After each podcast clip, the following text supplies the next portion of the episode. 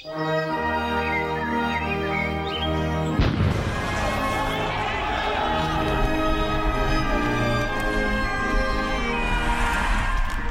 skal ikke få lov til at tage andre menneskers frihed. Nu er en del af løsningen.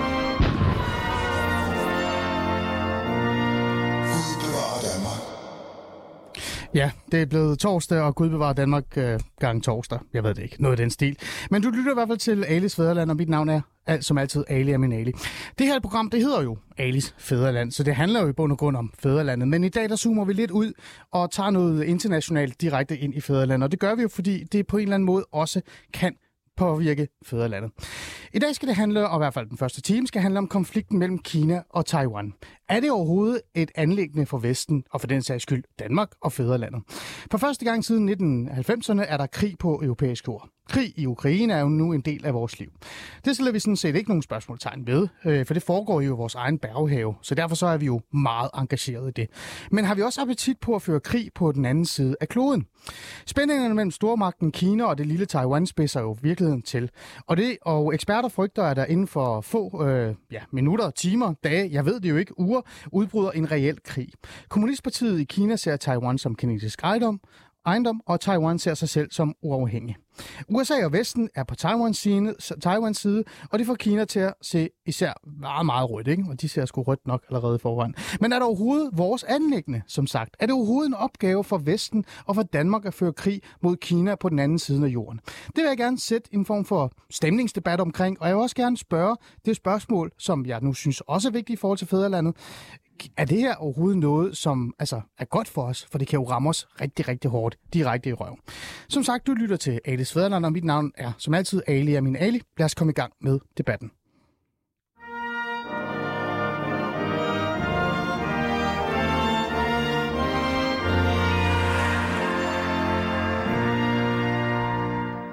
Og for at kunne have en ordentlig debat og en samtale, især omkring noget stor politik, så bliver jeg jo nødt til at hælde øh, forstærkninger ind. Og der er i hvert fald nogle, nogle dygtige forstærkninger i, i studiet i dag. Lad os starte med Bertel. Bertel Højlund. Øh, Højlin. Højlin, ja. Jeg har et eller andet med, øh, med navne, det skal du bare vide, Bertel. Øh, professor emeritus i statskundskab på Københavns Universitet og øh, tidligere leder af Kina-projektet ved Center for Militær Studier på Københavns Universitet. Tak fordi du vil være med. Og det er du stadigvæk. Skønt. Sten Folke, er du her? Og sagde jeg dit navn rigtigt? Det, det er altid godt, ikke? Du er debattør, kulturgeograf og tidligere medlem af Folketinget for Venstre Socialisterne fra 1975 til 84. Stenfolke, kulturgeograf, hvad er det for noget? Ja, det, det er jo altså en del af geografien, som igen består af forskellige underafdelinger, og det jeg især har beskæftiget mig med, det er det, der man kunne kalde økonomisk geografi, ah. og det med fokus på øh, økonomisk udvikling i øh, forskellige dele af verden, og jeg har i høj grad haft et fokus på Asien i min egen forskning, hvor jeg altså har beskæftiget mig med, med Asiens udviklingsproblemer herunder Kina, men mm. i højere grad øh, et fokus på Sydasien og især Indien, øh, hvor jeg har tilbragt flere år og igennem årtier har forsket ah. i forskellige ting, der handler om Indiens økonomiske udvikling, om fattigdomsbekæmpelse, også om international handel, øh, handel mellem øh, ulande indbyrdes og sådan nogle ting. Så det, det er noget af det, som er min baggrund. Mm. Der er også noget andet, der er interessant ved dig, Stil Folke. Det er jo, du har været tidligere medlem af Folketinget fra Venstre-Socialisterne. Ja. Det er første gang, der er en Venstre-socialist i Fæderlandet. Det er jo, det er jo et holdningsbordet borgerligt program, så jeg begynder at blive lidt nervøs allerede nu. Ja, det kan men, jeg øh, det kan være, at øh, det er godt, du forsvinder lige om lidt. Nej, det, men, men jeg er rigtig glad for at have dig i studiet. Kan jeg lige sige om det, at, øh, at det ja, er fuldstændig, meget kort. Ja. fuldstændig rigtigt. Jeg har været medlem af Venstre-socialisterne i sin tid og medlem af Folketinget i ni år øh, tilbage der. Øh, men siden 1988 har jeg ikke været medlem af noget politisk parti, øh, så jeg er altså uden for partierne nu. Ja, men det forsvinder aldrig, det der. Jeg er stadig venstreorienteret, vil jeg gerne tilstå her i øh, denne her sammenhæng. Det er godt. Jonas uh, Parello Pleisner. Plesner. Jonas Parello Plesner. Ej, fantastisk. Er du også venstresocialist, Jonas? Nej, det er jeg ikke. Nå, er du sikker? jeg er sikker. Det er nærmest før min tid, jo man kunne være det. det er helt fint. Men, ja. det, er, men det er også rigtigt, det er du ikke. Du er i stedet for direktør for tænketanken Alliance of Democracy Foundation, der blev stiftet af tidligere statsminister og tidligere generalsekretær for NATO, Anders Fogh Rasmussen. Og øh, du har faktisk lige også været i Taiwan, er det ikke rigtigt? Jo, jeg har lige været derude faktisk i, i otte uger og samlet materiale til en uh, bog, der kommer på Gyldendal mm. senere om kampen om Taiwans demokrati. Og hvad, bare meget kort, hvad handler den bog egentlig om, bare så vi har noget baggrund? Jamen, den handler øh, om det her store spørgsmål, du også stillede i starten, at sige, kan der komme krig i, øh, i Taiwan mellem Kina og øh, Taiwan i første omgang, men også mellem Kina og USA, og hvad betyder det for, for os alle sammen? Både i forhold til det her spørgsmål om Taiwan som demokrati, men også økonomisk. Hvad vil det betyde for os? Fordi Taiwan spiller en rigtig stor rolle i verdensøkonomien, særligt på hele vores teknologiske mm. globalisering.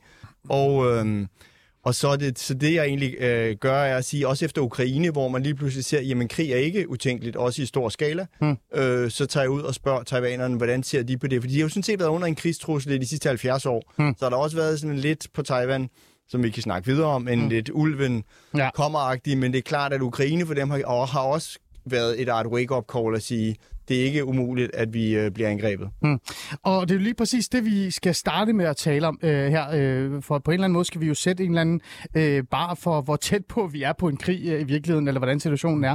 Så lad os bare lige øh, tage den med det samme. Øh, altså, hvordan er situationen egentlig lige nu, øh, ud fra jeres briller?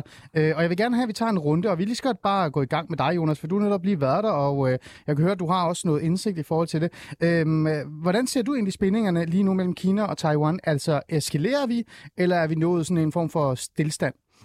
Altså, der har været en vedvarende eskalation. Det startede i, i august øh, sidste år, hvor at øh, den amerikanske politiker Nancy Pelosi fra, øh, hvad hedder det, på daværende tidspunkt øh, øh, formand for repræsentanternes hus i kongressen, hun besøgte Taiwan. Kineserne svarede igen med en række omfattende militærøvelser. Det drejede sig både om fly, skibe og missiler, der blev sendt faktisk også over Taiwan. Hmm. Øh, og, øh, og de er sådan set fortsat, selvfølgelig ikke i helt så stort et omfang, men der er fortsat med kinesiske fly særligt, der flyver over det, der hedder medianlinjen, i, altså midterlinjen i Taiwanstrædet, og, øh, og ind i øh, det, der hedder taiwansk luftforsvarszone. Og, øh, og det er sådan set næsten hver dag, der så jeg, at politikens korrespondent i, i, i går skrev på, på Twitter og sagde, lavede sådan en lille sjovt opslag med, mm. det her det er vist min første dag, hvor der ikke har været et kinesisk fly, der fløj ind, imens jeg har opholdt mig på, på Taiwan. Mm.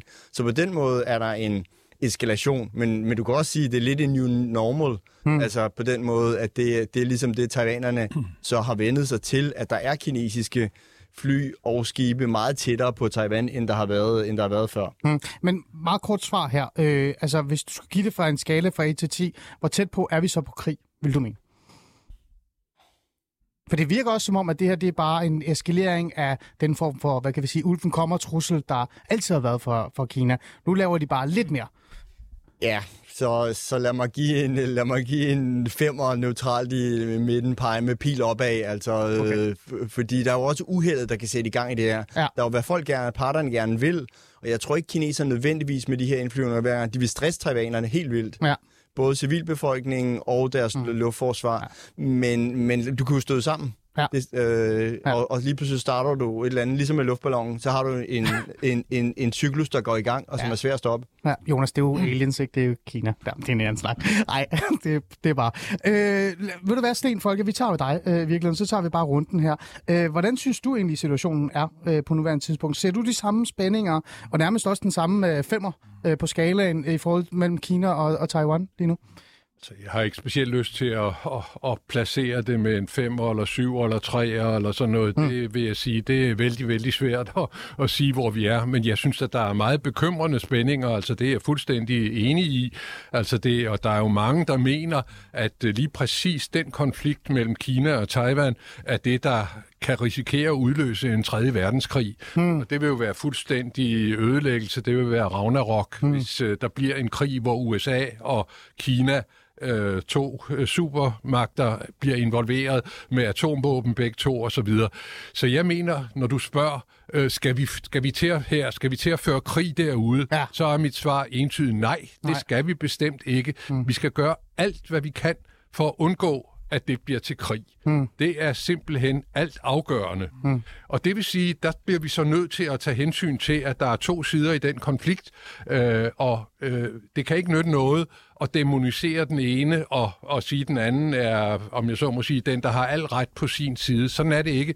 Der er jo en broget historie øh, fra Taiwan, mm. øh, som blev oprettet efter øh, Chiang Kai-shek rykkede over øh, med Kuomintang med, med, med sit parti ja. og, og herskede der og flygtede fra, fra mainland Kina, ikke? Ja. Så og... der er noget historie, og der er noget baggrund, vi skal huske på. Vi kommer tilbage på det, Stenfolk. Det er ikke, fordi jeg ikke vil stoppe det. Jeg vil bare lige tage lige den her runde, så vil jeg netop gerne tale om præcis det, du kommer ind på der.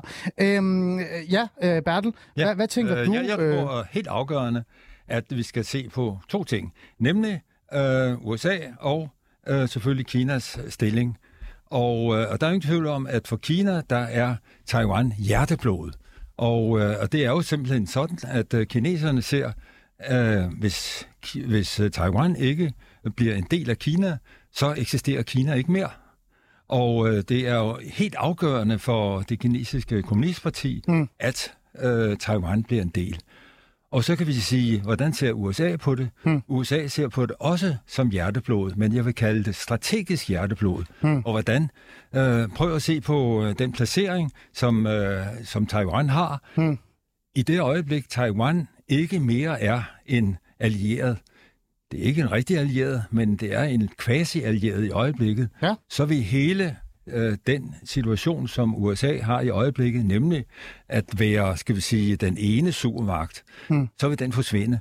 Øh, fordi øh, i det øjeblik, øh, vi ikke, vi ikke har Taiwan mere hmm. øh, som en allieret, så kan USA lige så godt pakke sammen som supermagt. Hmm.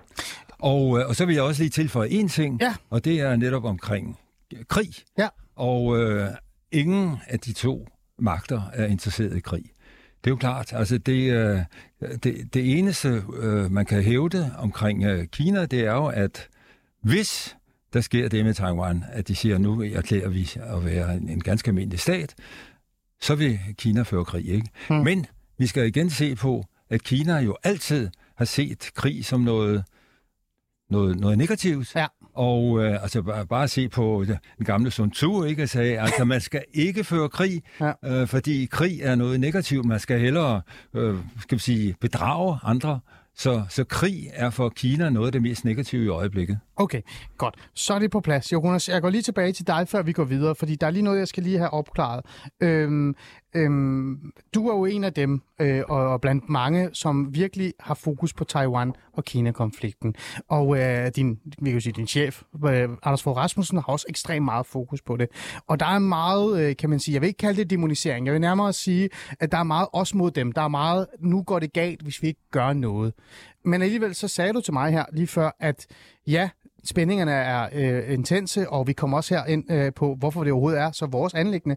Men alligevel så sagde du, at vi ligger på en femmer, fordi det er bare business as usual, med en snært af øh, endnu mere sådan, hvad kan vi sige, øh, øh, jamen det ved jeg ikke, hits på en måde. Ikke? Jeg ved godt, det er voldsomt at sige, at det er hets, det er voldsommere end det. Øh, kan, hvordan kan du forklare det? Ja, men måske nu, nu var jeg jo den eneste, der endte med at placere mig på skalaen. Altså, og det kan da også godt være, at, at jeg så skulle have sat et par, et par nyk øh, opad. Altså, jeg, jeg tror, det er det store, der er sket, er jo som en, en taiwansk øh, militærekspert, jeg, jeg jeg sagde, never say never. Altså, efter, ah. efter Putin, så er det klart, at man, at man jo ikke kan føle sig sikker på, jamen, men er det her næste øvelse, kineserne laver, faktisk et forstadie til en militær blokade? Er det en forstadie til mm. en eller anden form for militær aktion? Mm. Det er jo klart, det var også det, vi så med Putin. Han lavede militære øvelser over flere år i, i stigende ja. øh, grad og, hvad hedder det, og med antal af soldater og alting, så man dybest havde muligheden for at angribe mm. Ukraine mm. med ret kort tid. Og det er jo det, kineserne også prøver her, er at sige, er der nogle militære ting, vi kan gøre, sådan at, at mulighederne er der øh, hvad hedder det, til stede. Så på den måde kan man sige, er, er faren sådan set jo, jo hele tiden for krig, og hvis du går over på den amerikanske side, som Bertel også skitserede lidt, der har du jo rigtig mange generaler, som ligesom siger, både nævner 2024, hvor du har et år, hvor både Taiwan har præsidentvalg, hvor USA har præsidentvalg, som kunne være skilt til den. Du har 2027, fordi at der er en målsætning om, at det kinesiske militær kapabilitetsmæssigt, det betyder ikke, at de vil gøre det, men skulle, har, har blevet bedt om at være i stand til at kunne gennemføre militært også i Taiwan-scenarie. Ja. Så har du længere frem, altså mm. som, som øh, Bertel også nævnte, så er Folkerepubliken Kinas eksistens meget knyttet op på, at man ligesom er dem, mm. der samler moderlandet, og Taiwan er ligesom den her sidste brik. Og det skal ske inden 2049, hvor man ligesom har 100-året for Folkerepublikens. Mm. Så der er mange ting, der peger på, at ja, tingene er måske lidt, som de var før, men nu er der bare kommet...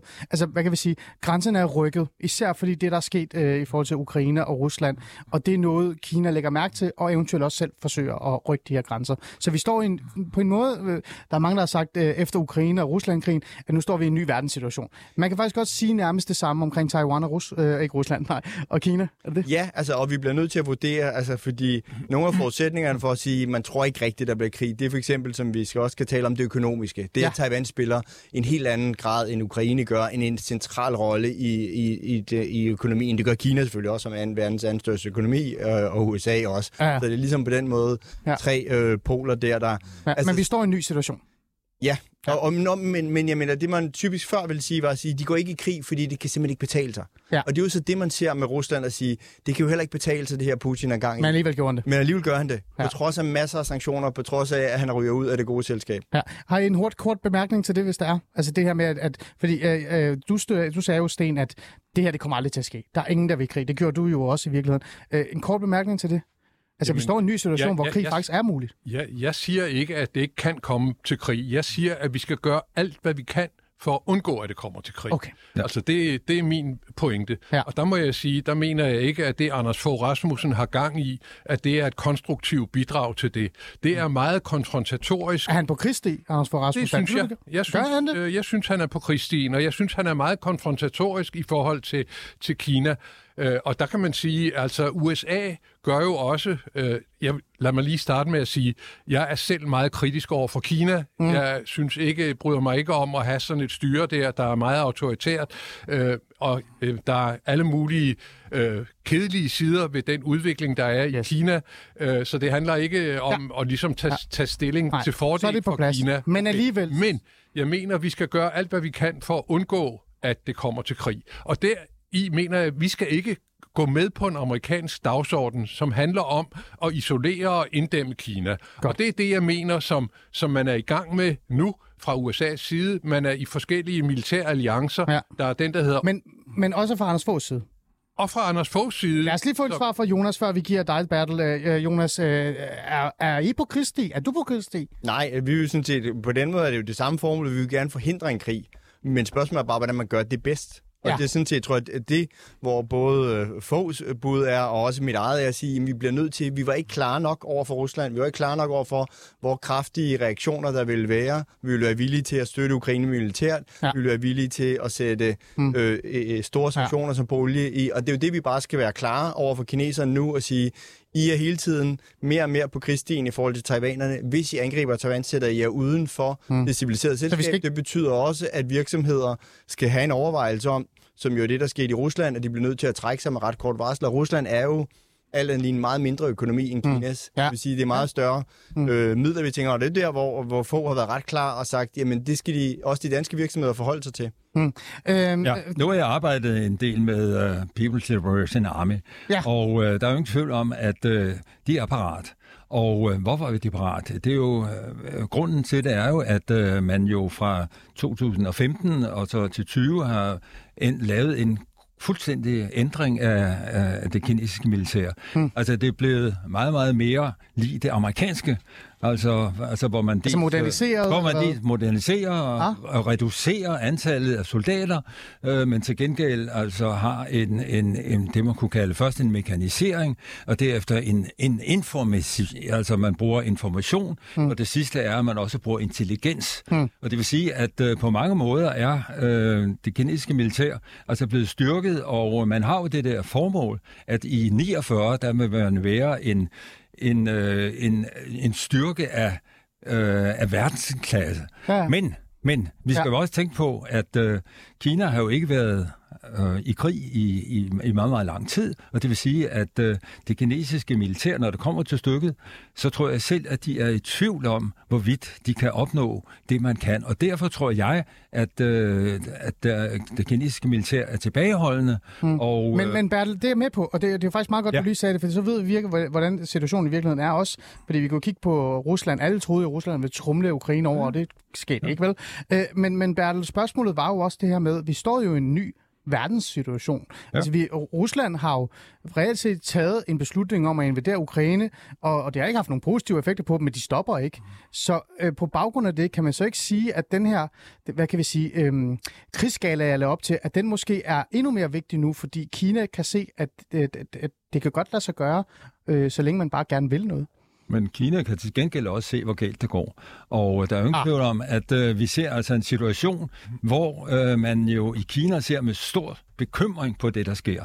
Altså nu har vi jo fået den der alliance imellem Kina og, øh, og, øh, øh, og, og Rusland, ja. som jo i sig selv er, øh, når det kommer til stykket, er jo noget, der efter min mening tynger Kina ned. Mm. Og øh, altså ikke alene det, også, også ja. rent internationalt. Ja. Altså, så, du, man... så du siger, at, at virkeligheden, at Kina kan, kan... Det kan godt være, at der er en ny verdenssituation. Det kan godt være, at Kina kan se, de kan også spille med musklerne i forhold til Taiwan, for det kunne uh, Rusland gøre. Men samtidig kan de også se, at så, så, går, så godt går det her så heller ikke for, for okay. Altså, lad, lad... altså, Kina har jo den der opfattelse, ja. at... Øh, øh, Taiwan skal tages selvfølgelig fredeligt. Ja. Men i sidste instans, så har de den der trussel, hmm. at man skal PLA skal være klar til at mm. tage. Og det er det, det endegyldige, det er det, jeg sagde før, at det er hjerteblod. Ja. Og hvis der sker det, at uh, Taiwan erklærer sig uh, uafhængig, ja. så er der ingen tvivl om, så vil man slå til. Okay, godt. Lad os gå videre til øh, anden runde, som jeg så kalder det. Det er jo det der med, er det så overhovedet vores anlæggende for Vesten, altså hvad der sker her? Og nu har vi fået cementeret på plads, hvad, øh, hvordan står parterne, og hvilken konflikt er der historisk, men også på nuværende tidspunkt. Men så er jeg jo tilbage til det der med, altså Hvordan, undskyld, jeg siger det, hvor meget rager det egentlig os? Lad os gå ind til den. Mm, ja. Øh, skal jeg starte? Nå. I lytter til Alice Fæderland, og jeg prøver virkelig at finde hovedet hale i den her Taiwan-Kina-konflikt. Mm. Øh, selvom jeg faktisk ved rigtig meget om Kina, så har jeg aldrig rigtig øh, sat mig ned og sagt, hvordan er egentlig konflikten mellem øh, Taiwan og Kina, og det er jo i sig selv meget specielt. Men det er jo måske fordi netop det her med, hvor meget er det egentlig vestens og Danmarks anlæggende overhovedet at blande sig i denne konflikt mellem Kina og tai- Taiwan. Jeg vil gerne starte med Jonas, fordi at Jonas i bund og grund har en meget skarp holdning til det her, tænker jeg i virkeligheden. Øhm, så lad mig stille dig det her. Altså, hvor, hvor er det overhovedet øh, vigtigt for Vesten og for, og for Danmark og for Skandinavien, at vi skal blande os i, hvad der sker mellem de her to lande. To lande, som i bund og grund har en meget lang historie mellem sig og øh, har nogle konflikter, som har intet med os at gøre. Ja, øh, det, er, det er vigtigt. Det er det et par grunde. Det er det første og fremmest, fordi at Taiwan er et demokratisk og frit samfund, og som faktisk også er, en, er lidt af en bedrift, at de i løbet af de sidste par årtier, hvor vi sådan set i mange andre lande, også i Europa, har set en, en lidt tilbagegang i uh, vores uh, demokratier, så har Taiwan sådan set udviklet et, uh, både demokrati og en, og en, og en, en hvad hedder det, fri levevis. Hmm. Så det er det første, der ligesom er værd at forsvare. Det er de 23 millioner mennesker derude. Det har de ligesom valgt som deres eget. Hmm. Og man har set med, med Hongkong, hvordan at øh, styret i Beijing, de kan forestille sig af en samme ja. eksistens. Det er noget, hvor man, man ligesom ender i fængsel, hvis man, man tror Men hvorfor er det vigtigt for mig? Øh, og hvorfor er det vigtigt for Vesten? Altså, man kan Jamen, sige... så kommer til det næste, så er der de økonomiske. Så nu ah. starter jeg med de værdimæssige, som jeg håbede, jeg appellerede oh. til dig. Men, men, øh, ja, det gør det også. det gør det også. Jeg kan godt høre, jeg skal øh, lidt... Så er der det økonomiske. At hvis, øh, hvad hedder det, Taiwan står mm. for, og særligt et bestemt firma, TSMC, Taiwan Semiconductor uh, Manufacturing, Øh, de står for at producere de allermindste mikro, mikroskopiske øh, hvad hedder det, computerchips, helt ned ah. til 3 nanometer. Nu rammer du min Playstation-game. Netop, og derfor, hvis, hvis der kommer en, en, en krig, telefon og Playstation, så går der et, et par uger, og så øh, kan du ikke få nogen nye iPhone, så kan du ikke få nogen nye øh, Sony okay. Playstations. Ja. De har simpelthen en, en central rolle i teknologisk globalisering. Men har Kina ikke også en central rolle jo, i vores... Jo, fordi øh... Kina, sådan til, hvis du tager en iPhone, står der står der jo bagpå øh, samlet i Kina, ja. øh, designet i USA. Ja. Men det mangler faktisk midterpunktet at sige, med, og med mikrochips fra, fra, fra Taiwan, der gør ja. det hele muligt. Okay. Og hele den her kæde, så det er rigtigt, du vil heller ikke, hvis der var krig, vil du heller ikke kunne få dem pakket færdigt mm. i, i Kina. Så... så det du siger til mig, Jonas, det er faktisk, det er både ideologisk men også økonomisk ekstremt vigtigt for Vesten, for Danmark og for Skandinavien at forholde sig til den her øh, hvad hedder det, hvad kan vi sige, konflikt og blande sig i den, fordi det går ud over os både ideologisk, men også konfliktmæssigt. Og for, ja, forhindre konflikt, fordi ja. konflikt vil sætte, vil, vil sætte det hele i stå. Du har Taiwan-strædet, mm. hvor en stor del af verdenshandlen også glider igennem, så alle de her ting vil ligesom gå i stå, og selvfølgelig har vi set med Ukraine og Rusland enorme effekter på mm. vores gas øh, herhjemme. Vi har set det på fødevarer lidt, ja. lidt mere globalt, men her vil du have noget, der rammer de, direkte i hjerteblodet. Men Jonas, lad mig stille det her spørgsmål, før vi går videre til de andre. Hvor ja. vil det ramme os allermest, hvis det var, at konflikt opstod, mm. der kom en optrapning, og at vi så skulle, det er ikke fordi jeg er glad for at sige det, vi skulle vælge side. Det er jo det, der er sket med Ukraine og Rusland. Der har vi valgt side. Det har haft konsekvenser for os alle sammen, øh, men vi har valgt side. Øh, der kan man så sige, at der er noget historisk, der har gjort det måske lidt nemmere, men, men, men nevertheless, hvor bliver vi ramt allermest? Hvilken side tror du? Taiwan på grund af ideologiske og værdimæssige øh, tanker og drømme omkring demokrati, eller Kina, fordi i bund og grund er det verdens anden største økonomi og er ekstremt ledende inden for næsten alt. Jo, men altså, jeg mener jo helt entydigt, at vi skal stå på, på demokratiets side, og der var en sidste grund, jeg også havde, altså den militære, du kan sige, hvis USA og, og Taiwan øh, falder i, i, i, i værste fald i en mm. militær konflikt med ja. Kina, så vil det også betyde noget for USA's øh, position som, som supermagt, og, og, og, og der vil være en afsmittende effekt. På samme måde som der er en afsmittende effekt på Ukraine, at hvis, hvis det lykkes pludselig hvilket øh, nok on wood, vi ikke håber for Putin i Ukraine, så vil det selvfølgelig også give Xi Jinping en anderledes blod på tanden. På samme måde tror jeg lige nu, at scoreboardet er i forhold til Ukraine, at det er lidt, lidt afskrækkende, at, at Xi Jinping kan se, at man kan ende i en rigtig langvarig konflikt, og hvor ens økonomi bliver virkelig hamret ja. bund. Ja. Så, øh, så i sidste ende, så er det faktisk øh, Taiwan og ideologien, vi skal vælge.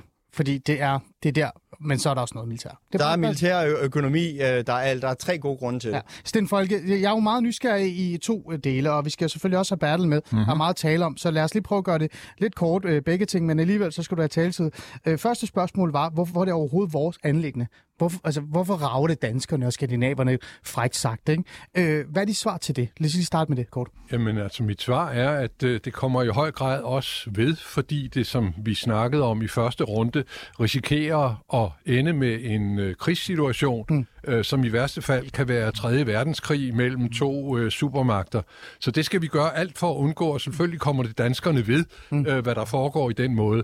Problemet er, at den måde, vi griber det an på, mm. det er at støtte en meget militær, for ikke at sige militaristisk tilgang til hele problematikken. Altså til altså, hvor svaret hele tiden er militært. Ah. Vi, skal, vi skal ind og gribe ind militært. Vesten skal stille op. Vi skal militært dit og dat. Ligesom i, i, i, i, i uh, Ukraine-situationen, altså snakkes der udelukkende om den militære side af sagen. Jeg mener, vi skal gøre alt muligt andet, mm. som, som handler om diplomati, mm. som handler om at etablere gode relationer både til Taiwan og til øh, Kina. Øh, begge er vigtige i verden. Det er klart, mm. øh, øh Kina er utrolig meget større og mere magtfuld, og også økonomisk langt vigtigere, selvom Taiwan også er vigtig.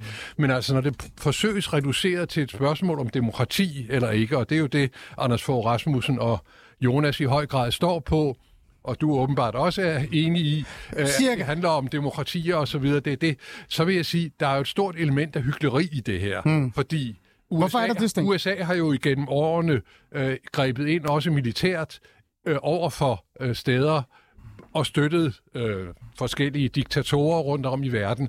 Hvordan er forholdet mellem USA og Saudi-Arabien? Lad os nu tage et eksempel. Ikke? Mm. Øh, Joe Biden har været på besøg i Saudi-Arabien øh, i en bestemt sammenhæng her. Er det et, et demokrati? Nej, det er det ikke. Mm. Der er andre ting på spil her. Altså at gøre det hele til et spørgsmål om, hvem er demokrati og hvem er ikke. Det er en forsimpling af noget, som involverer nogle magtinteresser, og her i høj grad nogle stormagtsinteresser. Ja. Og det er det afgørende problem, mener jeg, hmm. at vi og især i den udlægning, som Anders Fogh Rasmussen står i spidsen for, ja. i for høj grad tager stilling på USA's side, som handler om at inddæmme Kina og isolere Kina, og det gør USA gennem forskellige traktater mm. med, med ja, ja. Australien, med ja. Japan, ja. Øh, med øh, men Bertel, men Bertel, ja, i, ja, i det, er, det er med på, det er med på, Sten. Øh, Bertel? Øh, ja, der er det jo en, en helt indlysende ting, som vi ikke rigtig har været inde på nu. Det er jo, at øh, Danmark og USA hænger fuldstændig tæt sammen. Og det er jo dybt interessant, altså som, øh, som Mette Frederiksen har sagt, at der skal ikke være et, et, et, øh, et stykke papir imellem den, den danske og den øh, amerikanske politik. Ja, det har hun sagt. Og, og, øh, og, og det er jo det, som, som Danmark følger hele tiden. Hvis vi prøver at se på den store ændring, der skete i øh, 2018, hvor øh, amerikanerne pludselig gik meget kraftigt ind med en, en stor aktion imod Kina, en anti-kinesisk, og det var jo Pence, der startede det, og, og, og der var Danmark jo ændrede fuldstændig sin politik over for Kina. Ja. Og, øh, og, og, og den, øh, den, den politik fører vi jo stadigvæk. Mm. Og øh, vi, vi ønsker ganske vist at føre den igennem Europa. Ja. Og, øh, og, og hvis vi netop ser på vores politik, så må vi sige, at ja, grunden til, at vi interesserer os for det her, mm. det giver sig jo udtryk i, i to ting. Nemlig igennem de organisationer, vi er med i. Og det er jo NATO, altså hvor NATO jo nu øh, arbejder med en form for naturisering af hele Asien. Ja, og, det de. øh, og det er jo meget, meget effektivt. Og øh, hvis vi ser på den europæiske union, hmm. øh, så er vi jo også med på den der ting, hvor vi erklærer, at øh, Kina er en, en, strate, en strategisk rival. Og det vil jo sige, at vi følger meget, meget nøje den politik. Og hvorfor gør vi det? Ja, Der er vi, gør vi det af en grund, og det har jo en lille smule at gøre også med Taiwan, ikke? Jo. fordi det er jo Grønland. Ja. Og, øh, og grunden til, at øh, Danmark øh, er så t- fører sig til den politik med USA, det er jo selvfølgelig i, i sidste instans Grønland. Det kan vi komme ind på senere. Ja, men jamen, jeg vil faktisk gerne tage fat i den, fordi det er jo det, der er interessant ved det. Og, og nu sagde du, øh, Sten, at jeg er lidt enig med Jonas omkring det der med demokrati. Ja, jeg er faktisk enig med Jonas omkring det her med, at vi faktisk skal forsvare den demokratiske hvad hedder det, tankegang og, og den måde, vi håndterer vores liv på, og også bare øh, har den i, i Vesten. Men jeg er ikke fan af, at man skal gå ud og redde den andre steder, fordi jeg er selv fra Mellemøsten, jeg er fra Iran, og når jeg kigger tilbage på Mellemøsten, det gik det ikke særlig godt, da man havde en meget aktivistisk øh, øh, hvad hedder det, politik, der handlede om at redde verden, og så give dem noget demokrati. Ikke særlig godt, vel? Så, så den er jeg ikke så stor fan af, bare lige få det på, på plads. Men jeg kan bare ikke lade være med at tænke på det her, fordi I står alle tre her i studiet, og enige i virkeligheden om, selvom I står på forskellige positioner, at, at konflikt er, øh, er ikke godt. Det, er uundgå, det skal vi undgå. Er vi ikke enige om det? Det er vi. Men nevertheless, så kan jeg ikke lade være med at tænke, hvor går det mest ud over os, hvis det er, vi blander os. Og der vil jeg jo så sige, være fræk at sige, men det er jo Kina. Det er jo Kina. Hvis vi går imod Kina, så er det der, det rammer os aller, allermest. Både i konflikt og ikke for konflikt. Og jeg får også lyst til at, sådan at stille dig et spørgsmål, Jonas. Hvordan vil du egentlig have det, hvis øh, Danmark, og det har vi jo prøvet en del gange, og Grønland har en debat og en diskussion om afhængig, afhængighed, og så kommer USA og siger, nej, det skal I fandme ikke have lov til Danmark. Nu går vi ind, og så forsvarer vi Grønland og giver dem ret til at, hvad hedder det, at blive uafhængige af jer, og vi tror jer, fordi vi i virkeligheden et eller andet sted også gerne vil have nogle øh, økonomiske interesser med Grønland. Jeg tror ikke, der er nogen danskere, der vil blive særlig glade for det heller. Så tilbage til det her. Blander vi os ikke i konflikter, som vi burde holde os et eller andet sted væk fra, fordi den er naturlige, og det er noget, der foregår der. Jonas. Nej, altså vi har jo, Danmark har jo, om man så kalder det aktivistisk udenrigspolitik i en variant, eller FN-politik, vi har jo ligesom ført en politik, hvor vi, vi gerne vil globalt også have noget at sige, og det er jo klart, vi kan jo ikke sidde overhørigt, hvis et, et land med 23 millioner indbyggere ligesom bliver troet militært, og i sidste instans bliver angrebet, altså af Taiwan. Så det er jo sådan set det, det drejer sig om, at der er nogle grundprincipper der på spil. Mm. Det er jo det samme i forhold til Ukraine. Altså Ukraine er der jo begge elementer. Der er både, at vi bør forsvare det, fordi at det er et øh, demokrati, godt nok på noget, øh, ikke et øh, perfekt demokrati på alle øh, parametre, men, men og som gerne vil have lov at orientere sig frit mod det, og det er jo det, Putin ligesom gerne vil vise dem, jamen det, jeg, jeg, det nægter jeg jer med militær magt, og det er jo de samme grundprincipper, der er på spil her i forhold til, til Folkerepubliken Kina, så det er jo også det, vi, vi ligesom prøver at forsvare, også som lille land, og sige, mm. vi vil ikke leve i en verden, hvor at det er de store for lov at bestemme. Vi vil ikke specielt gerne leve i den verden, som Xi Jinping og Putin Betyder det så ned også- på papiret Betyder i så, februar sidste Jonas, vil du så hilse det velkommen, hvis, uh, hvis der skete en konflikt mellem Grønland og Danmark i morgen? Vil du så hilse velkommen, hvis USA og Kina blandede sig og hjalp Grønland med at blive uafhængig af Danmark? Det vil du se som en fantastisk øh, demokratisk øh, øh, forsvar af Grønlands mulighed for at blive afhængig. Ja, Jamen, det, jeg, jeg, det, jeg ved godt, det er sådan en grønne, men, men alligevel, fordi vi er jo ikke langt fra derfra. Altså i virkeligheden, vi har jo haft nogle, nogle konflikter. Vi har jo reelt set også haft i den USA en Trump, der nærmest har sagt, at jeg skal ikke bare købe Grønland. Det er rigtigt, men altså de facto har du en forskel. Altså, det er jo, at, at Taiwan fungerer jo som et selvstændigt øh, land. Vi kan så drøfte et-Kina-politikken og alle de her nuancer i det. Ikke? Jo, jo, jo. Det er jo det, de vælger jo ligesom, hvis du er øh, født i Taiwan, så får, får du jo et pas, du stemmer ved øh, parlaments- og præsidentvalg, og, og, og- deltager i, i, i et frit samfund. Ja. Så det er klart, på den måde er det jo lidt anderledes end, end, end, end en løsridsproces fra, hvis du nu vil sammenligne Ja, ja. med Danmark. Jeg er jo bare nysgerrig i forhold til det her med, Og, hvor øh, meget altså, man, du vil forsvare den der ideologiske tilgang, der hedder, at et land godt må komme og forsvare et andet land. Det, det er jo bare det. Ja, ja, ja, men altså, men, øh, men, men, men Altså selvfølgelig må amerikanerne da godt give deres besøg med, men det er jo sidste instansen i første række noget mellem Danmark og Grønland, hvis det var, at Grønland ja, skulle jamen, det, var, blive... det er også det, jeg tænkte, du ville sige, øh, Jonas. Nej, men altså, det er bare fordi, at jeg prøver jo netop at finde hovedet i det her, og hvor er det egentlig i bund og grund, vi mister allermest. En af de ting, som jeg også har tænkt rigtig meget på, og jeg vil gerne øh, have dig med faktisk mm-hmm. i forhold til det her, ja. øh, Bertel, det er, hvad det bund og grund handler om. Jeg er enig med, øh, som jeg sagde før, jeg er jo enig med Jonas omkring, det handler også om demokrati. Det handler om det der med at forsvare og beskytte et land, som reelt set forsøger at, at leve øh, efter deres egen øh, vilje og deres egen øh, hvad hedder det, rettigheder osv. osv. De vil gerne selv bestemme over deres, øh, deres land. Øh, men jeg kan ikke lade være med at tænke også, at hele den her konflikt i bund og grund også bare handler om økonomi. Altså, den handler om stor konkurrence. Altså, konkurrencestaten, der er gået rogue i, ja. i den vestlige verden. Ikke? Altså, fordi når jeg kigger tilbage på, hvordan vi reelt set i bund og grund øh, blev, øh, eller begyndte at se Kina som konkurrent, så var det jo, fordi vi i Vesten og USA selv har været med til at gøre dem til vores, hvad skal vi sige, vores fabrik. Altså, det er ikke lang tid siden, Xi Jinping han gik ud og sagde, nu vil han gerne inden for fem områder være verdensførende. Mm-hmm. En af dem var grøn energi. De er verdensførende på grøn energi. Det er jo os, der har givet dem lov til det. Man kunne være fræk at sige, at grunden til, at USA reelt set pumper penge ind i grøn omstilling nu, det er fordi, de kigger på Kina og tænker, holy shit, vi er på røven. Vi skal, vi skal investere øh, i grøn energi fra statens side. Så det her, den her store konflikt kan i bund og grund fra USA's side også bare handle om penge. Har jeg ret ja, i det? det handler jo i hvert fald for Danmark om penge. Uh, det vi uh, hele tiden glemmer, det er, at uh, Danmark er et af de rigeste lande i verden. Og hvorfor? Det er jo fordi, vi er stærkt globaliseret. Det er fordi, vi uh, uh, prøver på at, at afsætte vores ting. Altså, vi har jo ikke nogen specielle ressourcer. Altså, det, uh, vi, vi laver noget godt, som, som, uh, som, som verden vil have. Og derfor ønsker vi en globalisering. Ikke? Men, men, men, men den der globalisering, den er jo ved at blive stanset nu. Altså netop ved øh, den øh, amerikanske, øh, kinesiske, øh, altså hvor, hvor både Kina prøver på at isolere sig, hmm. og USA prøver at isolere sig. Det er jo meget, meget ekstremt negativt for Danmark. Hmm. Og hvis man spørger dansk industri, så er der jo ingen tvivl om, hvor vi skal stå i sådan en sammenhæng. Altså vi skal jo være, altså prøv at se, hvad er det, Danmark øh, arbejder med rundt omkring i verden. Det er jo de store selskaber, det er jo Mærsk, hmm. og, og, og Mærsk øh, dybe interesse i Kina. Altså det er jo også noget, der gør, at, øh, at Danmark kan opretholde den position, som er en af de rigeste lande i verden.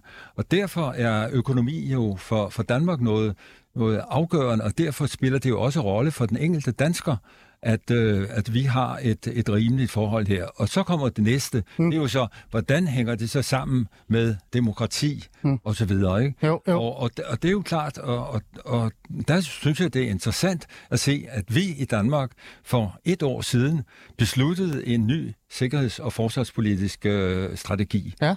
Den blev meget, meget hurtigt glemt, fordi så kom en krig, og derefter kom der så et, øh, et, et papir altså fra Udenrigsministeriet, som sagde, at nu er verden totalt ændret.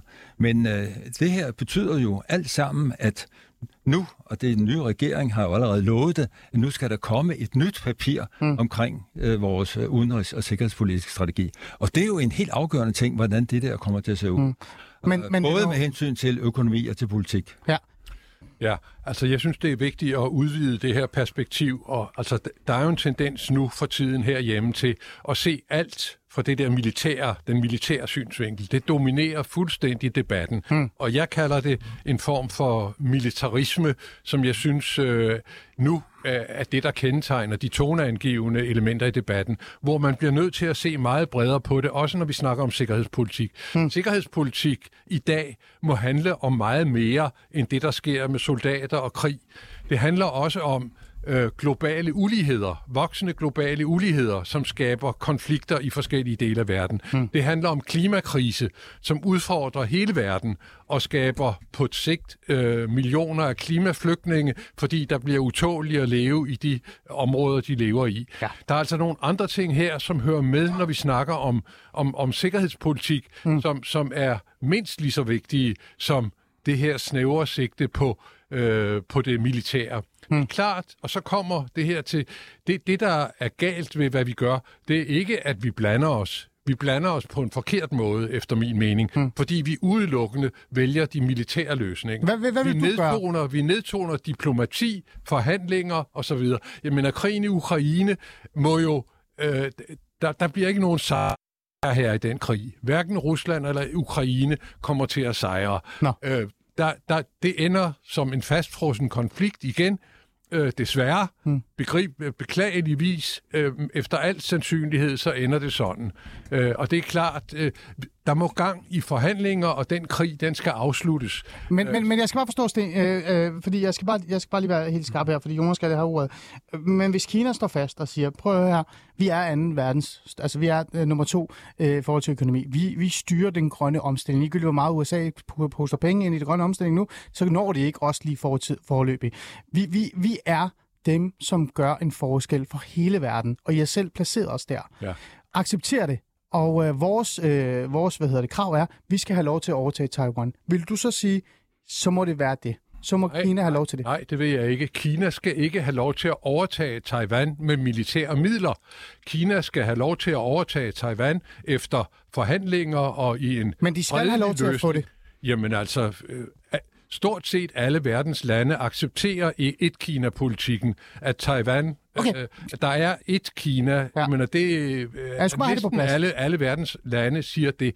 Men det skal ikke ske. Det er ikke acceptabelt med militære midler hmm. øh, og, og, og, og gøre det. Hmm. Men med hensyn til den grønne omstilling vil ja. jeg gerne lige svare Kort. på. Ja. Altså, jeg, jeg ser det ikke som på nogen måde noget negativt, at Kina går i spidsen med den grønne omstilling på en række områder, og evner at gå ind og lave meget store omlægninger af øh, det kinesiske samfund. Nej, nej, nej. Det synes jeg, vi skal være glade for at lade sig inspirere af, mm. og det er ikke nogen trussel mod USA, at Kina øh, går frem hurtigt, og USA kommer heldigvis efter nu, og EU er også ja. undervejs. Vi skal være glade for, at alle landene ja. går Jonas, ind og bidrager til den grønne omstilling. Jonas, øh...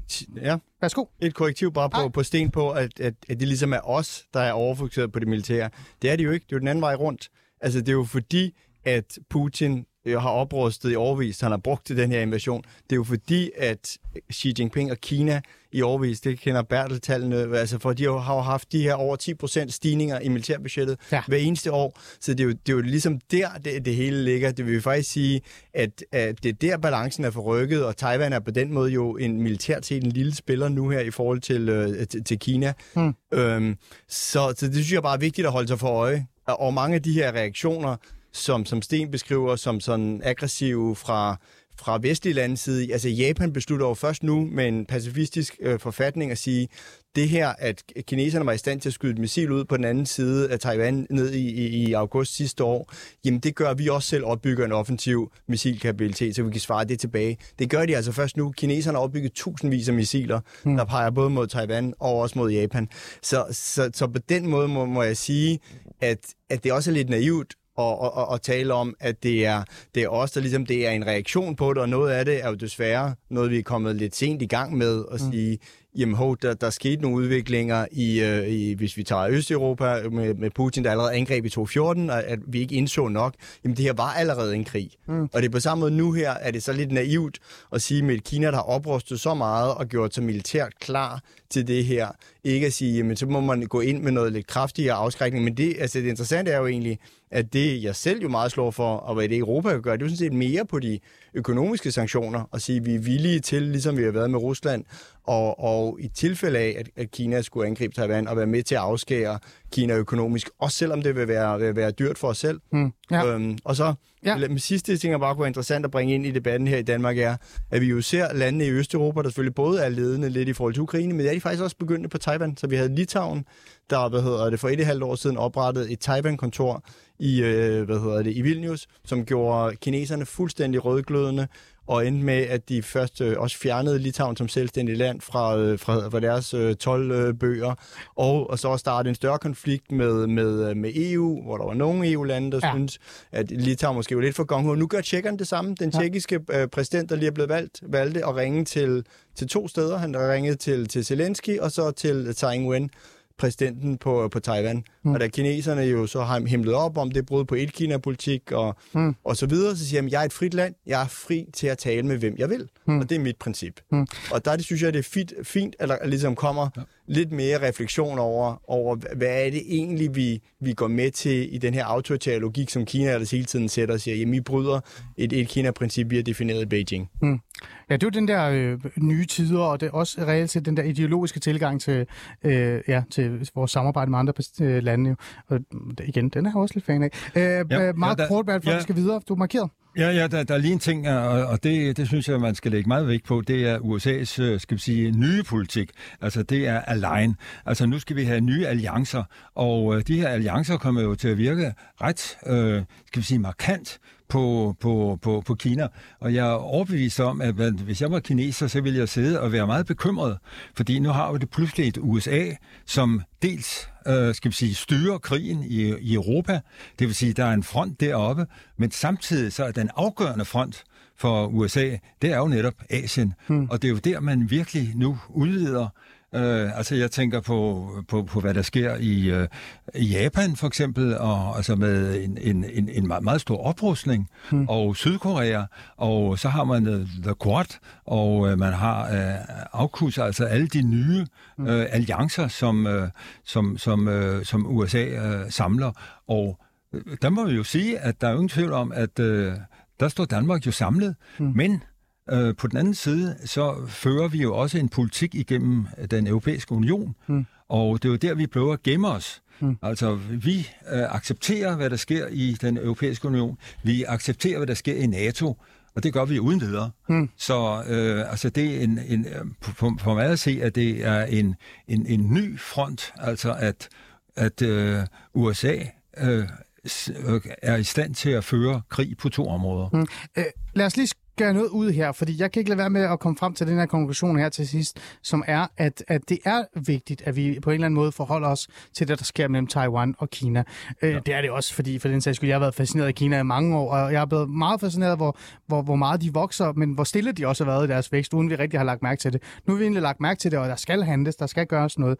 Men jeg kan ikke lade være med at tænke sådan lidt over, at der er, der er, der er noget der er et problem her, fordi på den ene side, så begynder vi med mere og mere ideologiske, og også udfordre os selv i forhold til vores samarbejde med, med regimer, med diktaturer, men også sådan andre lande. Og, og vi er ideologiske, Jonas. Vi står der og siger, at det her, det, det er det, vi står på. Demokrati, øh, retfærdighed osv. osv. Men samtidig så er der også ekstremt mange økonomiske aspekter i det her, som gør, at vi økonomisk også bliver nødt til at holde fast i vores samarbejde med Kina, med Saudi-Arabien og sådan nogle ting. Står vi også et eller andet sted øh, med os selv, inde i os selv, en konflikt hvor vi i bund og grund også skal tage nogle beslutninger herover øh, de næste par år. Det der med, skal vi øh, forholde os til øh, de her regimer og stå fast ved vores idéer, visioner og ideologi, eller skal vi sige, undskyld, jeg siger det, skide være med dem, økonomien er vigtigst, grøn omstilling er vigtigst, osv. osv. Lad mig tage det med dig, Jonas, så tager vi en runde. Vi starter med dig. Mm-hmm. Jamen, altså i de små træffer vi jo allerede de beslutninger og de valg. Det vil sige, vi havde debatten om Huawei som teleoperatør i Danmark som, som vi, jo, ja. vi jo faktisk havde, og stadigvæk delvist har jo vores 4G-infrastruktur, og så sagde, jamen med 5G, altså den næste standard, som er blevet udrullet nu her, ja. der dur det simpelthen ikke. Det var jo noget, man i en tidligere fase tænkte, jamen det, det er jo fint, og hvor man lige pludselig sagde, det, det fungerer jo. Det har vi jo også set med, med bør jo også være læren for russisk gas og sige, hvad er ideen i at gøre sig super afhængig, som tyskerne gjorde sig selv og hele Europa af, ja. af en forsyning ja. fra et, et, et autoritært system, hvor man ved, at det også bliver brugt som, øh, som, ja. som pres. Så på den måde træffer vi jo allerede de her beslutninger i, i et vist omfang. Ikke? Vi har en debat omkring TikTok og den måde, de opbevarer data, fordi det er styret fra. Men kommer det ikke til at gøre ondt, Jonas, på os? Jo, det kommer altså, til. Især økonomisk. Men, men altså, der, øh, og nu vil jeg måske gerne øh, hvad hedder, citere citere min, øh, min øh, bestyrelsesformand Anders Fogh Rasmussen. Lad os høre. Altså, fordi han har netop sagt, det er, jo, altså, det er jo slut på billig gas fra Rusland, det er slut på hvad hedder det, billig sikkerhed fra amerikanerne. Vi skal sådan set selv jo levere noget. Ikke? Altså, det er jo stadigvæk faktisk amerikanerne, der ja. trækker mest militært i Ukraine med leverancer. Ikke? Og det er slut med, med, med hele den her model med billige kinesiske varer. Så der er et eller andet der, der er under opbrud. Ikke? Øh, ja. Og Øh, og der bør vi, altså der synes vi jo, at værdikompasset er den måde, vi så skal orientere os i, i, i det, ikke? Ja, og der skal vi stå fast, vil du mene. Ja. Øh, hvad tænker du øh, med, med spørgsmål omkring det her med, at vi står øh, med en slåskamp med i os selv i virkeligheden, når vi skal tage nogle beslutninger Hvad er det vigtigst, økonomi eller øh, ideologi? Jamen, sådan kan man efter min mening ikke stille det op. Både økonomi og ideologi er vigtige, og det er de i verden i dag. Vi bliver nødt til at forholde os til den realitet, mm. at, at begge dele spiller en rolle. Øh, og, og, og det... Er det for naivt? Ja, det er Jonas står og siger, og mange andre også er enige i. Nej, er det for nævnt? Nej, jeg mener, det der er for naivt, det er at tro på det her med, at det her det er bare en, demo- en, en kamp mellem demokrati og diktatur, om jeg så må sige. Sådan ser verden ikke ud. Øh, der er alle mulige grader af det ene og det andet med alle mulige problemer rundt om i verden. Hmm. Og det handler reelt, storpolitik handler i høj grad om økonomi. Det kommer vi ikke udenom. Og også for lille Danmark øh, spiller økonomi naturligvis en rolle for den politik, der bliver ført. Jeg vil gerne understrege, at når jeg ser de store udfordringer i verden, så handler det allermest om klimakrisen og mm. hvad den fører med sig. Mm. Øh, og klimakrisen og dens konsekvenser for hele verden øh, er så omfattende og så alvorlige på længere sigt, at der bliver vi nødt til at sætte ind. Øh, og det kan komme til at gøre ondt, også med på økonomien. Men lad mig lige stille dig et spørgsmål, fordi ja. Øh, kan, ideologi, ide, kan ideologi ikke reelt set også tvinge os til at føre krig i forsvar for demokratiet? Fordi altså, demokratiet øh, er jo også en eller anden sted den, det fundament, vi står på som så er med til at for eksempel at redde klimaet, for den sags skyld. Så kan vi ikke også stå i en situation, hvor ideologi bliver vigtigst, fordi ellers Jamen, ja, så, ja, så hænger det ikke sammen. Jamen, jeg siger jo ikke, at ideologi ikke er, er vigtigt. Jeg har, om du vil, også et ideologisk udgangspunkt. oh, det skal blandt vi ikke andet, nu. Blandt andet er jeg superdemokrat og ja, går ind for ja. en mere radikal form for demokrati, end den vi har nu. Ja. Øh, så, så, så det kan vi ikke blive uenige om. Nej. Øh, men, men, men ikke desto mindre, oh, så vil jeg det understrege... folkedemokrati. Så, øh, ja, det er bestemt ikke. Det har intet, ja, det, at, gøre med, det har nej, intet at gøre med det der, vil jeg gerne lige understrege. Ja, det ved jeg godt, det er det ikke. Øh, men, men, men jeg skal bare lige være skarp på den der. For, så du siger, at, at, øh, at nej, det er jo ikke, fordi du afviser det der, men, men du står bare fast ved at sige, at det er lidt for naivt at tro, at vi kan sådan på en eller anden måde vi, vi, kan, op. vi kan ikke vælge på den måde og sige enten nej, det ene eller det andet. Ja. Vi skal også have dig med, Bertel. Den her øh, kamp, ja. vi står overfor øh, inde i os selv, men i virkeligheden også, øh, vi er gået i gang med det. Ikke? Altså, Katar blev jo nærmest øh, dræbt øh, i DBU's øjne, ikke? Ja. Øh, men nu er de så glade for dem igen måske, jeg ved det ikke. Ja. Øh, er det her den, det næste skridt for os alle sammen, tror du? Altså, nu, nu øh, Per Hagerup, øh, som udenrigsminister, sagde jo i sin tid, altså skal vi følge fladet følge flæsket, eller flæsket følge fladet. ja, og, og, og, og det er jo på en eller anden måde noget helt afgørende med økonomi og politik. Og, og for Danmark, der er der jo ingen tvivl om, at vi har i stigende grad altså lagt vægt på, på værdipolitik. Ah. Men, men stadigvæk, øh, vi har jo de der interesser, og for, for, for Danmark er det jo hele tiden at finde de der røde linjer, øh, som gør, at øh, hvor vi kan investere eller sælge mm. eller ikke. Mm. Og, og, og det vil være afgørende for, for den, den kommende politik. Men det afgørende, når, og der er jeg jo fuldstændig enig med dig, i, i, med dig, det er jo, at ud over denne her rivalisering, der er mellem øh, Kina og USA, så er der jo noget højere. Og øh, det højere, det er jo den der trussel, som er imod selve verden, altså menneskeheden, ved udslette menneskeheden. Ikke? Og derfor øh, så må man måske rette sig imod en politik, som fører i retning af, at okay, man competer med hinanden, men øh, det skal altså være på det der område, altså hvor vi netop... Øh, tager hensyn til klima, og som jo er det helt afgørende for, for klodens overlevelse. Ja, okay. Men så der er en grænse eller andet sted, ikke det du siger? Jo, ja. der er en grænse. Okay. Øh, Jonas, det er jo en, en speciel og en svær tid, øh, vi kigger ind på. Du får lige de sidste ord her til sidst. Øh, når du er nede øh, og taler med, med altså, øh, den, hedder det, taiwanske øh, ja. befolkning, hvad, hvad er deres øh, tanker omkring det her, her til sidste håb? Tror de, at, øh, at, at det her det nok skal gå, eller... Altså, de er jo, mange er selvfølgelig bekymrede netop, fordi de ser, at, at krig lige pludselig på en anden måde er, er, er muligt, ikke? Og og man ser også, er enormt engageret i Ukraine, både med nødhjælpsindsamling, med at hjælpe, og jeg mødtes faktisk også med et par øh, taiwanere, som havde været i Ukraine og kæmpe for Ukraine, fordi de simpelthen ser det som samme mm. globale frihedskamp. Som siger, de giver jo egentlig et meget godt, måske slutsvar mm. til det her, at sige, for dem er det her, på trods af, at det er nogle unge fyre, der aldrig har været i Europa, vælger de at tage over og kæmpe i Ukraine, ikke? og en enkelt ung taiwaner er død derovre på mm. fronten. Så det eneste, vi altid gør, det er, at vi burde, det, det, vi skylder dem, det er også at prøve at forsvare dem. Er det det, du prøver at sige? Ja. Altså, de Ja. Vi må se, om det, det overhovedet sker, eller om det hele bare falder sammen, og i sidste ende, så står vi bare, ligesom vi altid har gjort. Jeg ved det ikke. Jeg beslutter mig i hvert fald for at finde ud af, om, øh, om hvad der sker øh, derovre, men også om det har øh, reelt set nogle, hvad kan vi sige, nogle værdi for os. Jeg vil i hvert fald mene her til sidst, at selvfølgelig har det en værdi for os, og vi skal selvfølgelig blande os i det. Men, men jeg kan ikke lade være med at, at, at, at være personligt selv fanget i den der, hvad er, nem, hvad er vigtigst? Økonomi, øh, fremskridt, øh, global kriser og klima, eller øh, ideologi. Ikke? Og øh, hvis vi kigger i Mellemøsten, så kan vi jo godt se, hvordan det gik der. Jeg ved det sgu ikke. Vi må se, hvordan tiden øh, kommer til at være. Bertel Højlund, Sten Folke og Jonas Parolo Pleisner, tak fordi I vil komme i studiet og fortælle mig. Jeg sagde sikkert, at jeg navnet forkert, men det må I tage med jeres psykolog senere. Nu er der nyheder.